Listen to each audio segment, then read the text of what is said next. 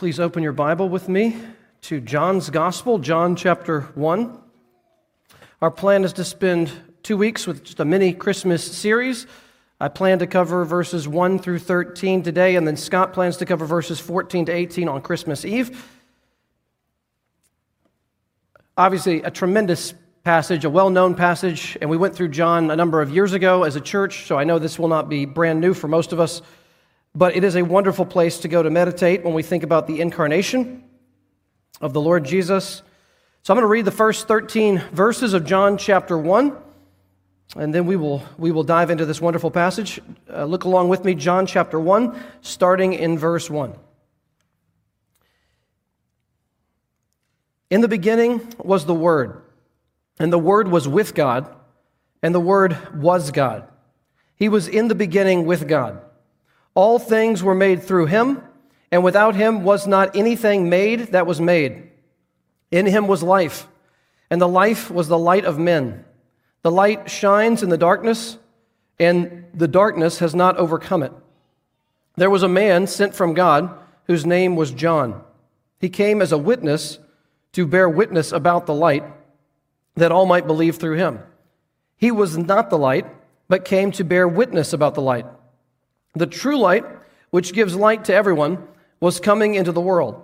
He was in the world, and the world was made through him, yet the world did not know him. He came to his own, and his own people did not receive him. But to all who did receive him, who believed in his name, he gave the right to become children of God who were born not of blood, nor of the will of the flesh, nor of the will of man, but of God. Would you bow your head with me?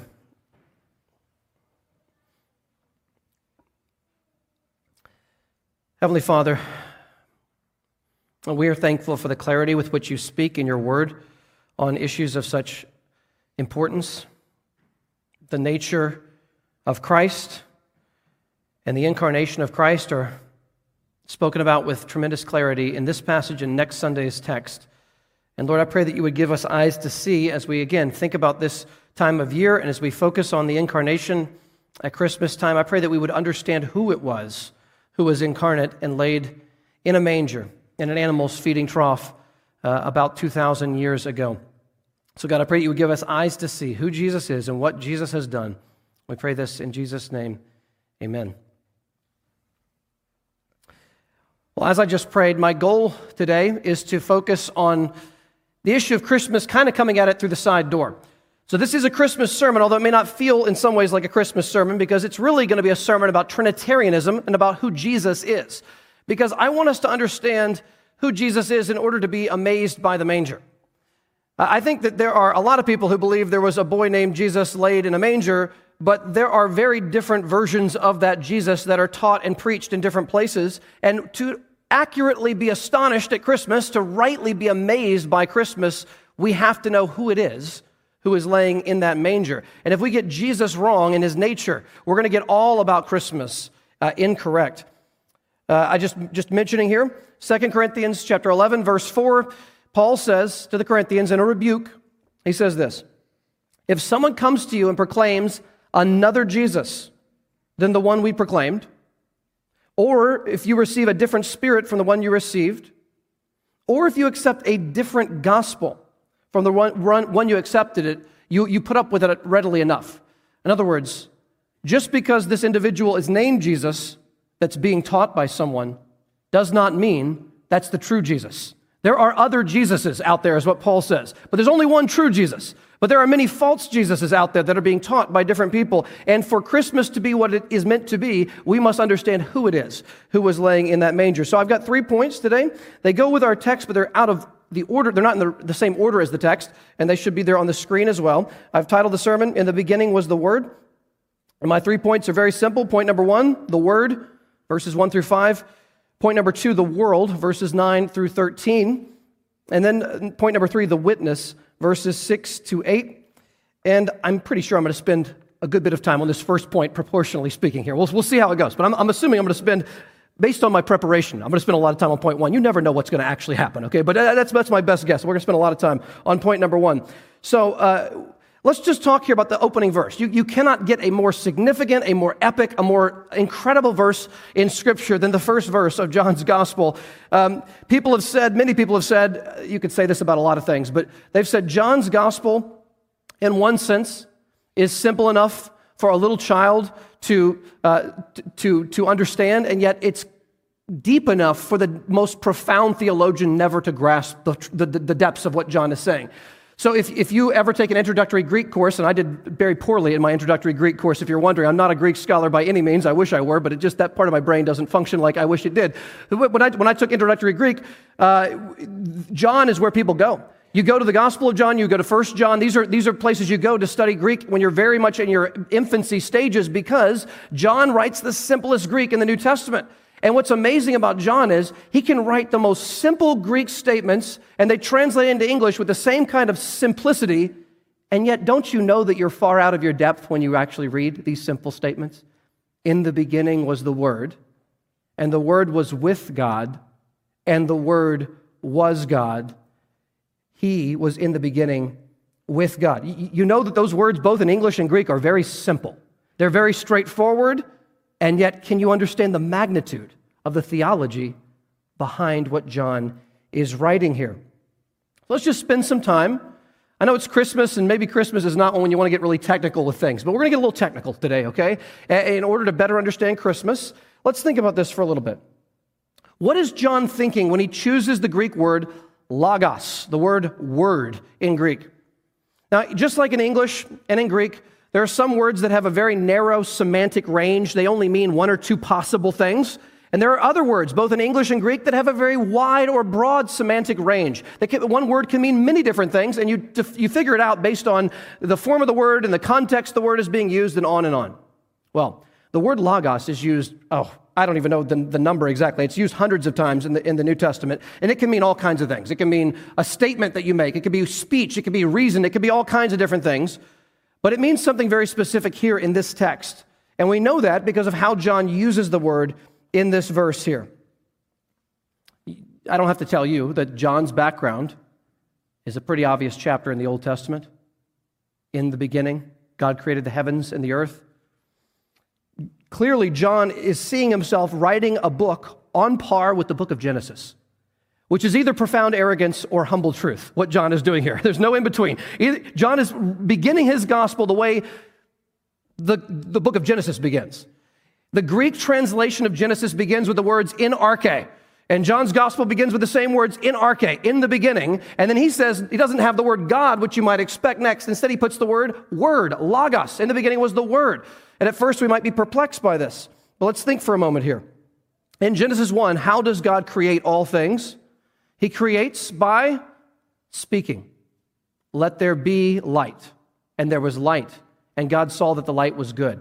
Let there be an expanse in the heavens. Let there be, let there be, let there be dry land. Let there be. God speaks about 10 different times, and then there was. So God creates through his word in Genesis chapter 1. And we're also told that his spirit was hovering over the face of the deep.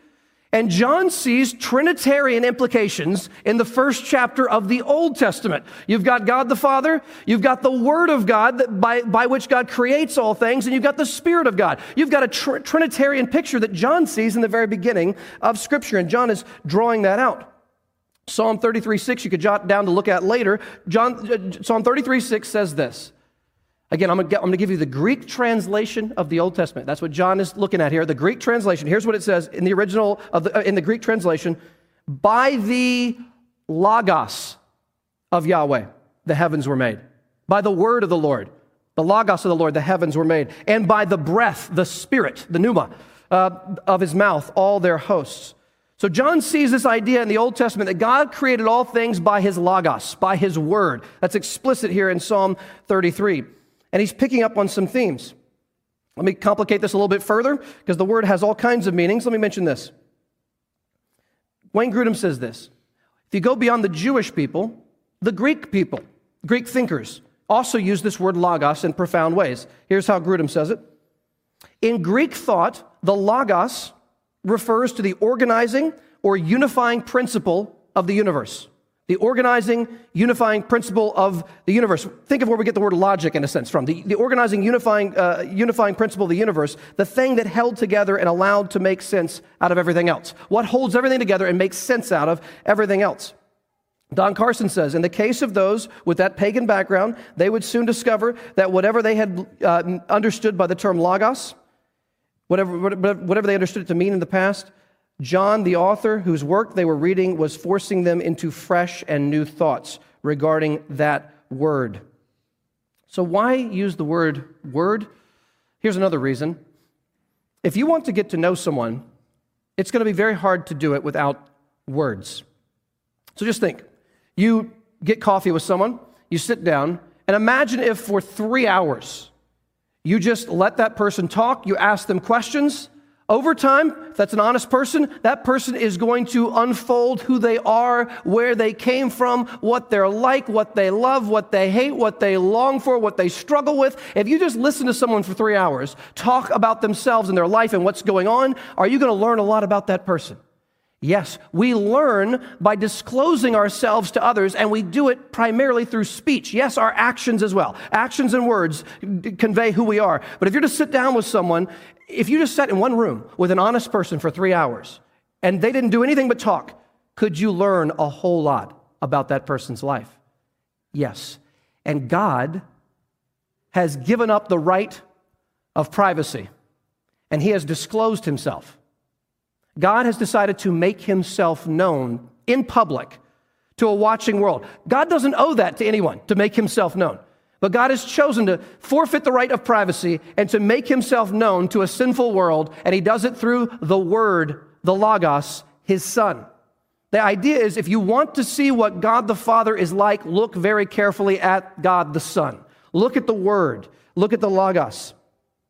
Don Carson says it like this God's Word in the Old Testament is his powerful self expression in creation, revelation, and salvation.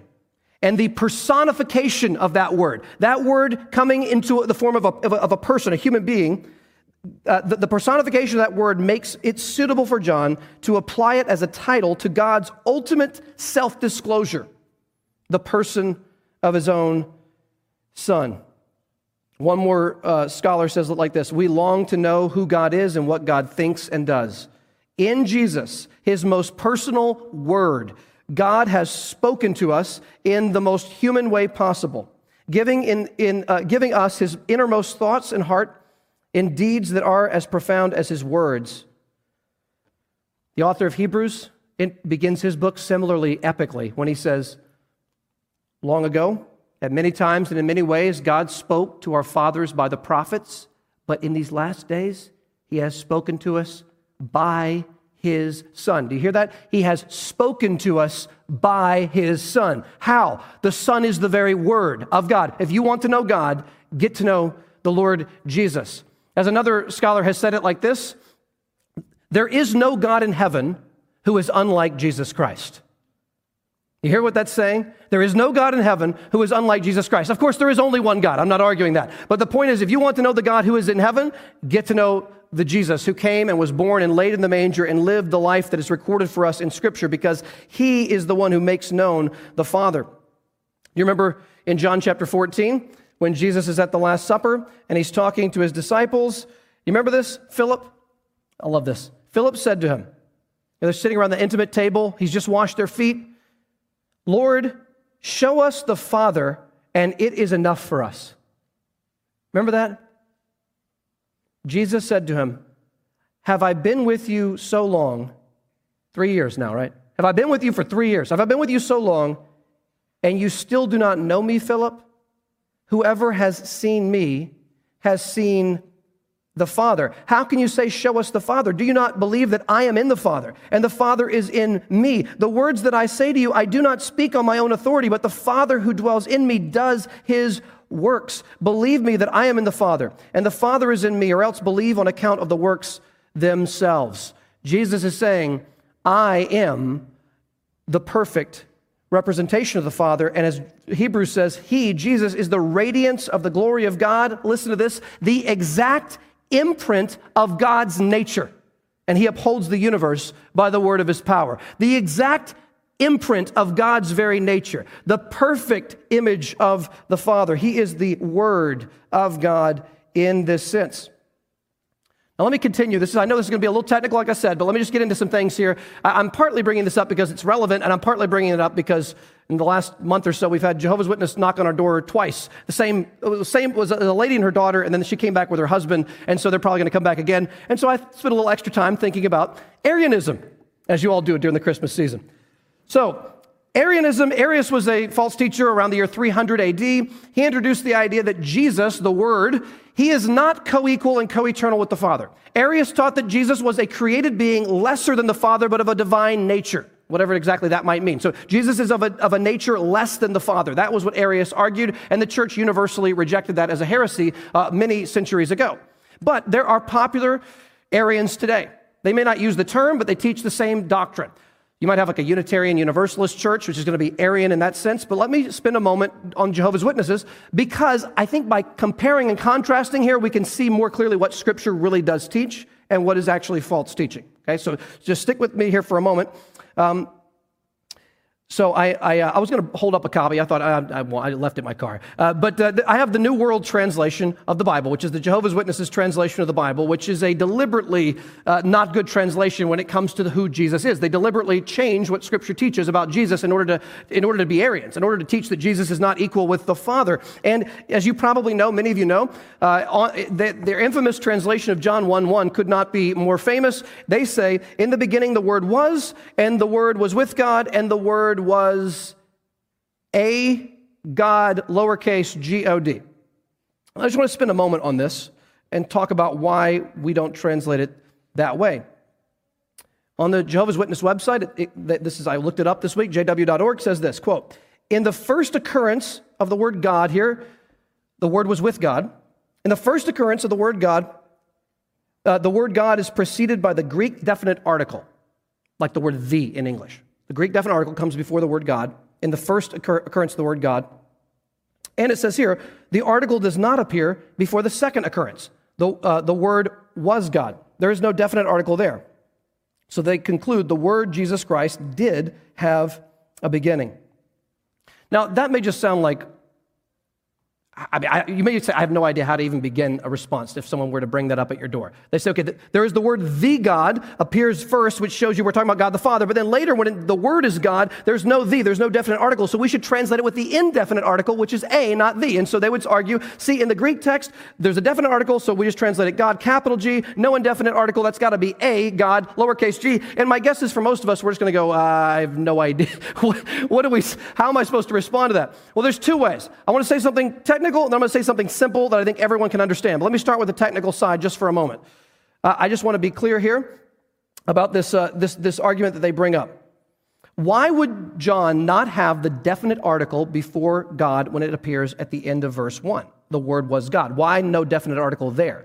And uh, the answer is a couple reasons. Number one, if John were to include the definite article at the end of the verse, he might confuse us into thinking that the, that the Word was God the Father, as in they were the same person. The Word was God the Father. There was no distinction of person, which is not what John wants to communicate. He wants to communicate that they are of the same essence, one God, but they are distinct persons. The Father is not the Son, the Son is not the Father, but there is only one God, and they are both truly God. That's one reason. Number two, if John wanted to communicate that Jesus was a God or a divinity of some lesser sort, he could have used a different Greek word. The word not theos, but the word theios, which is the word translated divine in 2 Peter 1. And other scholars have mentioned this. So John doesn't do that, which he could have easily done to communicate that Jesus was less than God the Father. Let me mention one other thing. Did you know that the word theos, the word God, is translated with God with a capital G, even in the Jehovah's Witness Bible, in John chapter 1, in four other places? Look with me, verse 6. There was a man sent from God. Do you see that right there? Do you see the capital G? A man sent from God, capital G. Even the Jehovah's Witness translate that with a capital G God, but guess what? There's no definite article before that word God. There's no definite article. Why don't they translate it a God? Because their theology is, tra- is determining how they translate the Bible, not translation. Verse 12. But all, to all who did receive him, who believed in his name, he gave the right to become children of God. There's no definite article before the word God there. Verse 13, at the end of the verse says, but of God. There's no definite article there. And verse 18, uh, no one has ever seen God. That also has no definite article. Now, do you see my point? If it was simply just a Greek rule that if there's no definite article, you translated a God, wouldn't they change the whole way they translate this chapter? Yes, which they don't. Now, if you're getting lost, I understand. Let me get to something more simple and straightforward. Look at verse 3. All things were made through him, and without him was not anything made that was made. Now, here's a simple illustration, and maybe I'll use it with the Jehovah's Witnesses if they come back to my house in the next few weeks. It's a very simple illustration. You can do this on a napkin or a piece of paper. Here's all you have to do you get a napkin out, and you just draw, essentially, you put, put a line down the middle of the napkin. And on the right side of the napkin, you put everything that has been made, everything that has been created, you put on one side of the napkin. And then on the other side of the napkin, you put uh, that which was never created. Okay? So that which was created on one side, that which was not created on the other side. And then you ask the question. And if you're asked, talking to an Arian or any Jehovah's Witness, you'll, you'll say, which side does Jesus go on? And maybe you could even use a coin or a pen or something that can mark the thing or put a coin on the side. Okay, which side should Jesus go on? And Arians will say, Jesus goes on what side? They will say he goes on the side of created being. They'll put him on that he was created. And then say, okay, can we read verse 3 again of John chapter 1? All things were made through him. Him here is the word. That's Jesus. And without him, without Jesus, was not anything made that was made. Now ask again According to that verse, does Jesus belong on the side of created beings or does Jesus belong on the side of uncreated beings? And the answer is Jesus has to be uncreated because everything that was created was created by Jesus. So if everything that came into being, everything that was created was created by Jesus, then Jesus, by definition, cannot be a created being. And so I think that would be a very simple way to show that John could not say it more clearly. Let me say it again. All things were made through him, and without him was not anything made that was made. So this could not be clearer. Is Jesus put in the same category as God the Father? Yes, he is co equal and co eternal to God the Father. Jesus is not a God, he is God. He is of the same nature as God the Father. And just to back this up more, if you read through John's gospel and you know this, does John teach clearly that Jesus is God throughout the rest of his gospel? I'll just give you a couple samples. You know, you know these. Jesus answered them, John 5 17, My Father is working until now, and I am working. This was why the Jews were seeking to kill him, because he was calling God his own Father, making himself equal with God. John 8 58, Jesus said to them, Truly, truly, I say to you, before Abraham was, ego eimi, I am as in I am who I am, as in I'm Yahweh, as in I'm the God who eternally exists. Before Abraham was, I am. That is a claim to divinity, to deity. John 14, 9, whoever has seen me has seen the Father. And how about this one? Remember doubting Thomas? He goes those eight days, really basically a week in Jewish counting. He goes a week after everyone has seen the risen Jesus, he hasn't seen him. And he says, Unless I touch the nail prints, I'm never going to believe. And what happens that next Sunday evening? Jesus appears before him and says, Thomas, don't doubt. Touch, see the nail marks. And what does Thomas say? Thomas says, My Lord and my God. Literally in the Greek, the Lord of me and the God of me. Definite article is included. How does the Jehovah's Witness respond to that verse? And I'm not kidding you, I read this off their app, which I did download because, well, anyways. Here's what, here's what, here's what they said. This is, not, this is a study note on their app. You ready? This is how they explain it, and I'm not making this up. Some scholars have suggested that Thomas may simply have made an emotional exclamation of astonishment, spoken to Jesus but directed to God. In other words, he said, OMG. That, that is blasphemous on top of being horrible theology. So, so he, he looks at Jesus, and in the Greek it says, I'm not, I'm not kidding you, the Greek says, Thomas answered him, and the word him in Greek is the word for the, it's a word for us, it's a singular masculine. He's talking to Jesus in the singular. He answered him, Jesus. So Thomas is talking to Jesus individually, singularly, and he says, You are my Lord and my God, the Lord of me and the God of me. And one speculation is maybe he was basically an, an emotional exclamation of astonishment directed at God, basically using God's name in vain. That's one possible way. Do you see what you have to do to get around what John is teaching in his gospel? Uh, th- that, is not, that is not the way to interpret this. How about this? In, in, in Revelation, when John, the author of this gospel, falls down in, in, a sense of worship before the angel, what does the angel say? Don't do that. Get up. And yet, when people fall down to worship Jesus, what does he do? He, he accepts it. He accepts that. Again, that is something that only God can accept, which is worship. Even an angel says, Get up off your knees. Don't worship me. Don't bow prostrate before me. I'm a created being. But Jesus allows it and encourages it when people fall down in worship of Him. Jesus clearly is equal to God the Father. Much more could be said, but we, we must keep moving here. I want to also deal with another uh, false teaching about the Trinity that is connected to our text. It's called modalism and, and I mention this not because it's just a random thing, but because it's relevant. I know people who live in this city who are modalists. I, I, know them. They call themselves Christians and they, they live in the city. I went on a church website, a church that's not far from here, and I looked up their page because I knew that they were modalists, and I looked on their doctrinal statement just two days ago, and I copy and pasted it on here, and I won't name the church, but here's what the church says in, in the Athens area. Quote, we believe in the oneness of God. This is called oneness Pentecostalism or Jesus onlyism. It's also known as modalism. It's, a, it's, a, it's an ancient heresy about the Trinity. Here's what they say on their website We believe that the one God who revealed himself in the Old Testament as Jehovah revealed himself in his Son, Jesus Christ. That may not sound bad, but listen to this. Quote, this is off their website.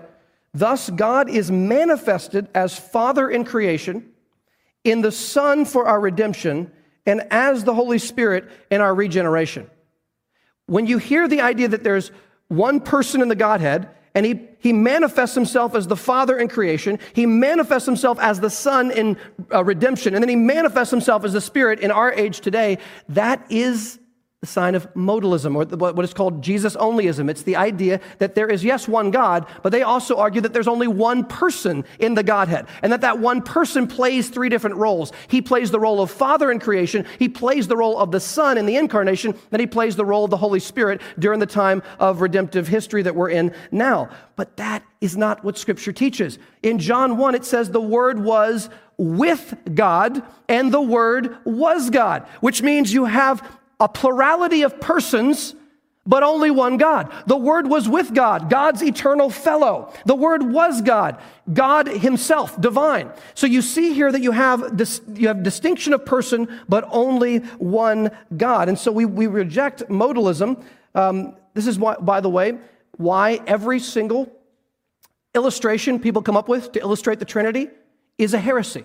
Every single one. When people say it's like, you know, water and liquid and gas, no, no, that, that's a heresy. When you do the three leaf clover, that's, that's the heresy. Every single, you know, I'm a father and a pastor and a husband, that, that's like the Trinity. No, that's modalism. That's a heresy. So whenever people come up with an illustration from this world to illustrate what we don't have any other example of in this world, you're going to end up in heresy. So what we have to simply say is we don't have a human illustration for the Trinity. But what we know is this, what we can affirm with all of our heart from scripture and from church history is this that there is one eternal God. The Bible could not be more clear about monotheism. We do not believe in tritheism, that the Father is one God, the Son is a separate God, and the Spirit is a separate God. We reject tritheism or polytheism. We believe in one creator God who has eternally existed as three distinct persons Father, Son, and Holy Spirit. And John teaches the essence of the Trinity in crystal clear language in these first verses of John's Gospel and it's four o'clock. I'm not done with point one, so we're, gonna, we're in trouble here. Okay, verse, verse four. In him was life, and the life was the light of men. The light shines in the darkness, and the darkness has not overcome it. Let me just uh, say this briefly. In him was life, and the life was the light of men. I, don't know what you think about this, but do you have this feeling somewhere inside of you? And if, if you do, I know this is wrong. Maybe if you're not a believer, you really have this feeling. Do you have this feeling that if, if you got really devoted to Jesus, your life would become less enjoyable, less meaningful, less significant, more of a straitjacket of moral laws that have no joy or life in them, and you're going to become a legalist and a Pharisee and self righteous, and you're going to become a, a, jerk to be around, and you're going to become all this arrogant person. Is that how you visualize getting closer to Jesus in your life? Now, I think for most of us, we would say no, but if you're not a believer, you may feel that way. You may think it, it, to get close to Jesus is to get further from what is life, to get further from what's enjoyable. It, it's going to turn my life into something other than delight and, and gladness in life. I want to tell you that that is not just a lie. What Scripture teaches is that Jesus, listen, in him was life. So, this Word, who is God made flesh, is the very source of all life. And I think this is a double meaning here. I think he means physical life. All physical life comes from Jesus. He's the creator of all physical life, both human and animal, but far more significantly, he's referring to spiritual life. In other words, if you look at your own life right now, would you say, you know what, I am truly, I am truly alive. I, I, am truly alive. I am, I am experiencing all that, that, that God has made for me. Or would you say, no, I'm, I'm somewhat miserable. I'm struggling with various things. Jesus says, listen, I am the source of all life. I came that you might have life, have it abundantly. It's the thief that steals and kills and destroys.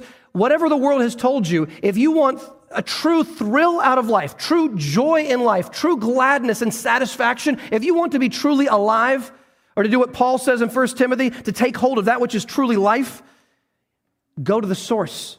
And the source is Jesus, the Word made flesh. In him was life, and the life was the light of men. The light shines in the darkness, but the darkness has not overcome it. Light. So I read that at the beginning of the service just a minute ago from Isaiah chapter 8. We see here Israel in a time of darkness and judgment and exile.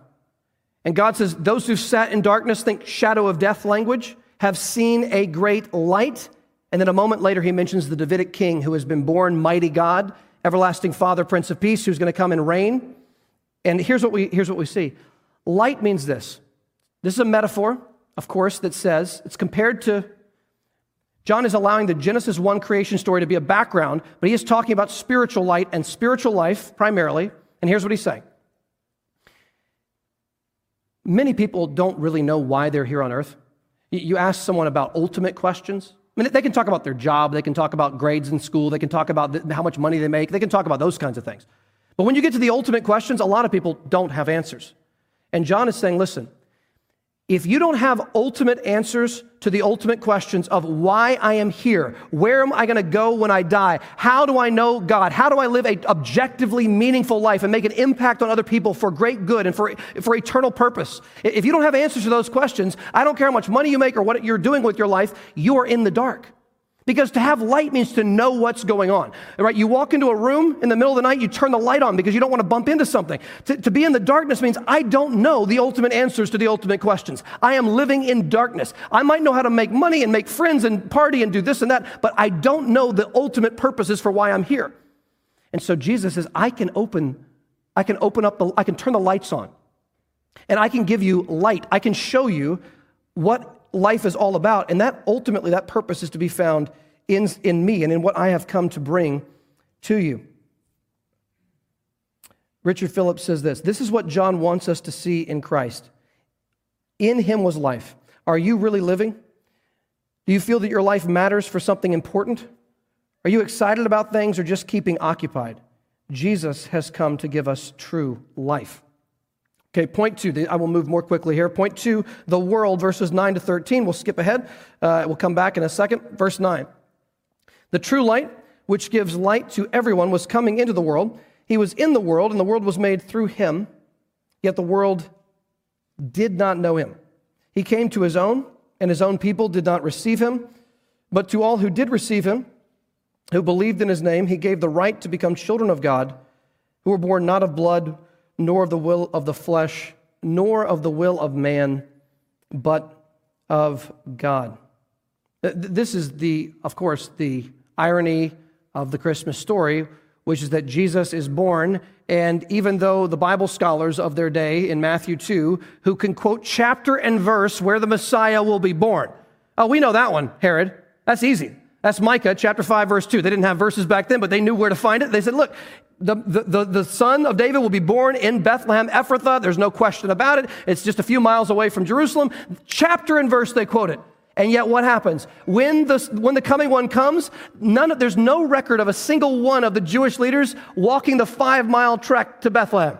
Not a single one of them goes. Herod, who is the king of the Jews, right? Ironic because Jesus is the king of the Jews. And uh, Herod's thinking this town is not big enough for the two of us. And so Herod finds out that another king is born, vying for control of his throne. And if you know the story about Herod, he had already had two of his sons killed. He had his favorite wife put to death, and which tells you uh, you wouldn't want to be his least favorite wife. He had his favorite wife put to death, according to Josephus, around the same time because they were threatening to take his throne from him and to give it to one of his sons. He was paranoid at the end of his life. He was having family members killed. He arranged for many leaders in Jerusalem to be murdered on the day that he died so that all Jerusalem would mourn on the day of his death, according to Josephus, a first century non Christian Jewish historian who tells us that. So Herod was, was, was, now listen, when Herod finds out, look, the coming one has come. These magi have come from the east. The star is coming out of Jacob. He is here. The, the light has come into the world. There's the star. There's evidence that God has sent the saving one. Herod's response is one of anger and self protection, and he is willing literally to shed the blood of innocent children, boys two and under, in order to protect his throne. The light comes into the world, and the world rejects the light. Now, let me, let me just say something here. And by the way, this is true of all of us left to ourselves. The reason why we don't love Jesus more, or if I'm, if I'm not yet a believer, the reason I don't yet trust Christ, can I, can I be honest here? And I know some may object to this, but I think this is true at the fundamental level. The objections to Christianity and our own resistance, even as Christians, our resistance to God at times, which is our sin, they're not, the resistance to the light is not fundamentally an intellectual problem. I'm not saying there aren't intellectual questions, and we should be able to give a defense for why we believe what we believe. There are, are intellectual questions. But fundamentally, what keeps us from Jesus, and this is everybody in this room apart from the Spirit of God, what keeps us from Jesus is not intellectual or philosophical problems. What keeps us from going deeper with God is that we love the darkness rather than the light, and we don't want to come to the light lest our deeds of evil be exposed. Deep down, it is a moral reason. Unbelief is moral. I should say it is immoral, but unbelief is a moral category. It's not about ignorance. It's not, it's not about uh, an intellectual issue. Fundamentally, the, the, the, the, the residual effects of unbelief, even in my soul as a believer, right? I believe help my unbelief. Even the residual unbelief in my heart is owing to moral evil in my life. So fundamentally, the light was rejected by the darkness, not because it didn't make any sense intellectually. It was because morally, we didn't like what it said about ourselves. We didn't like what it demanded of us. We didn't believe that it was good for us. We thought that he was a killjoy, and so we wanted to be rid of him. And that is why we rejected him. So please, don't mask and Photoshop your sin or mine. It's not simply, oh, I just didn't know better, or oh man, if I just had a little more information.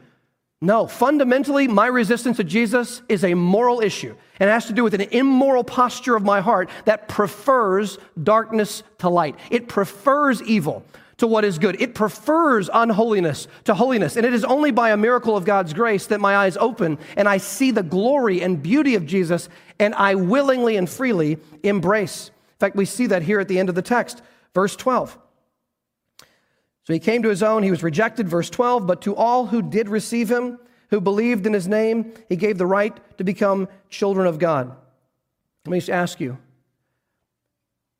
to receive him means to believe in his name. Okay, th- those are synonyms. To as many as received him who believed in his name. Th- those are the same thing. To receive Jesus means to believe in his name. And what does that mean? His name represents all that he is. So, to receive him, what, what, does it mean to believe in Jesus? It means to receive him for who he is, which means I'm receiving him as the Lord of my life who will tell me what to do because he knows what's best for me, and I want to willingly obey him. I will receive him as Savior of my life because he will forgive my sins through his death on the cross, and he resurrected to new life so he can rescue me. I receive him as Savior. I also receive him as treasure. He is the joy of my life. He's the satisfaction of my soul. I receive him as the treasure of my life. And if you can say honestly that you have received Jesus as your Savior from sin, You want him to save you both from the penalty and the power and the presence of sin in your life because you hate it.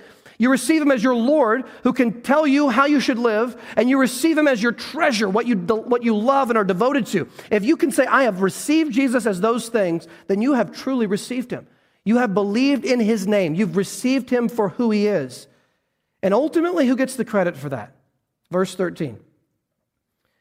How do we become children of God? Verse 13, who were born not of blood, that is, not of bloodlines, not because I was born Jewish or Gentile or whatever, nor of the will of the flesh, nor of the will of man, but of God. We have to, at rock bottom, say it is by God's grace that we are saved. James Hamilton says it like this The logic of these statements seems to indicate that the birth of God these people have experienced happened prior to their reception and belief in Jesus. If the choice to believe in Jesus resulted in the birth, it would be difficult to see how John could say they were born neither of the will of the flesh nor of the will of man. And later in John's gospel, chapters 3 and 5, make that clear. All right, our last point. Point number three. Go back to verses 6 to 8, the witness. So we've seen the word, we've seen the world, and now let's look at the witness, verses 6 to 8. There was a man sent from God whose name was John.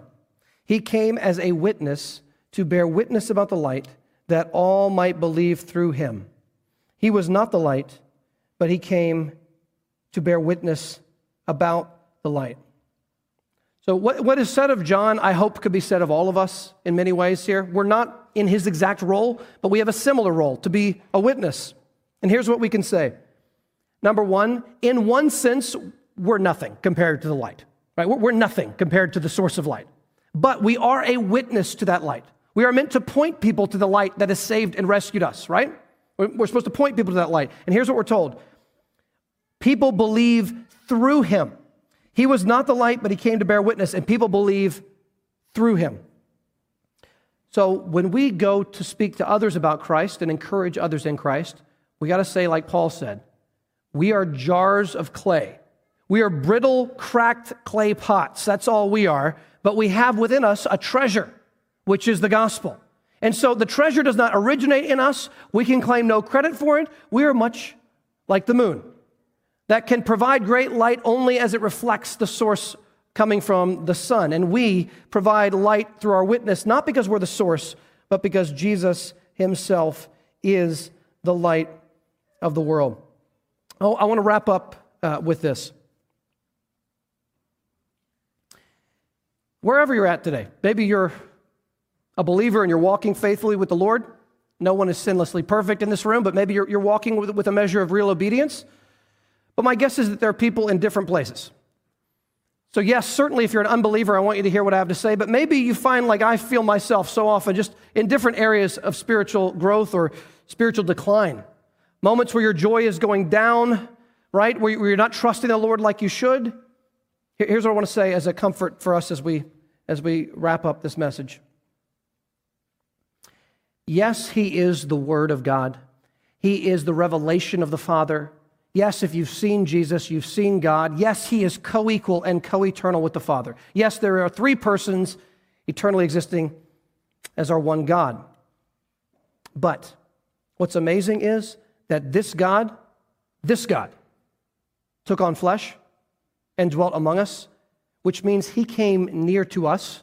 He, he moved in close to where we live. He came within arm's reach of us. He came in the midst of the human race. What does that tell you about the Word made flesh? Is that he cares about us, he is slow to anger, he rejoices in what is true. And for those who are weary, running low on strength, he delights to renew our strength like eagles. So we will walk and not be weary. We will run and not faint. Why? Because this word, made flesh, is kind. He's gracious. He is tender. He is one who is patient. He is one who lifts up the downcast. He is one who provides strength to those who have nothing left. He is the one who we can reach out to for renewal and refreshment whenever we need it, which is going to be continuously. So let us reach out to him even now, and let's bow our heads in prayer.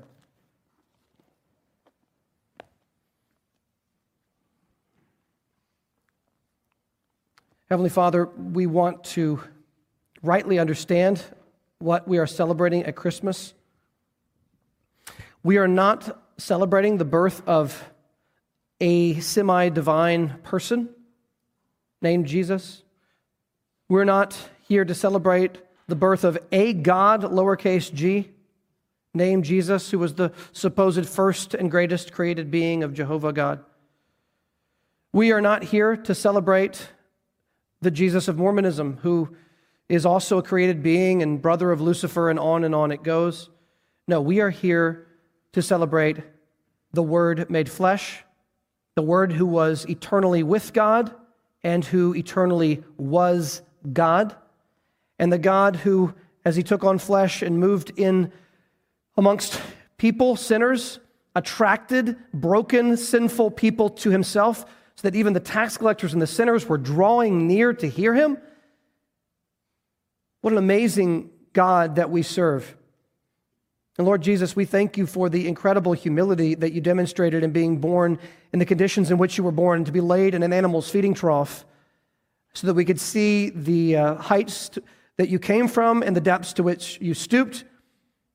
And certainly the manger would be only the beginning of your humbling of yourself as we think about what Paul said in Philippians 2 Although equal with God, he didn't consider that something to be grasped or exploited to his own advantage, but instead he took on the form of a slave, a servant, and was found in human form and became obedient, not simply to a manger, but we know how the verse goes. He became obedient unto death. And of all the ways that a person could die in this life, it's amazing that this, the verse would end with the words, He became obedient unto death. And then those, those words, even death on a cross. Uh, Lord, that, that is astonishing truth. So I pray, even as we sing now, Lord, that we would not lose the gospel truth and the love and the sacrifice that is demonstrated so clearly in this message. And I pray this Christmas we would understand that the Word made flesh, the divine second person of the eternal Trinity, took on a human nature so that nails and spear could pierce him through. Help us to think about that, Lord, to speak with others about that, and to share that good news with others who need to hear it as desperately as we do. Pray this in Jesus' name. Amen.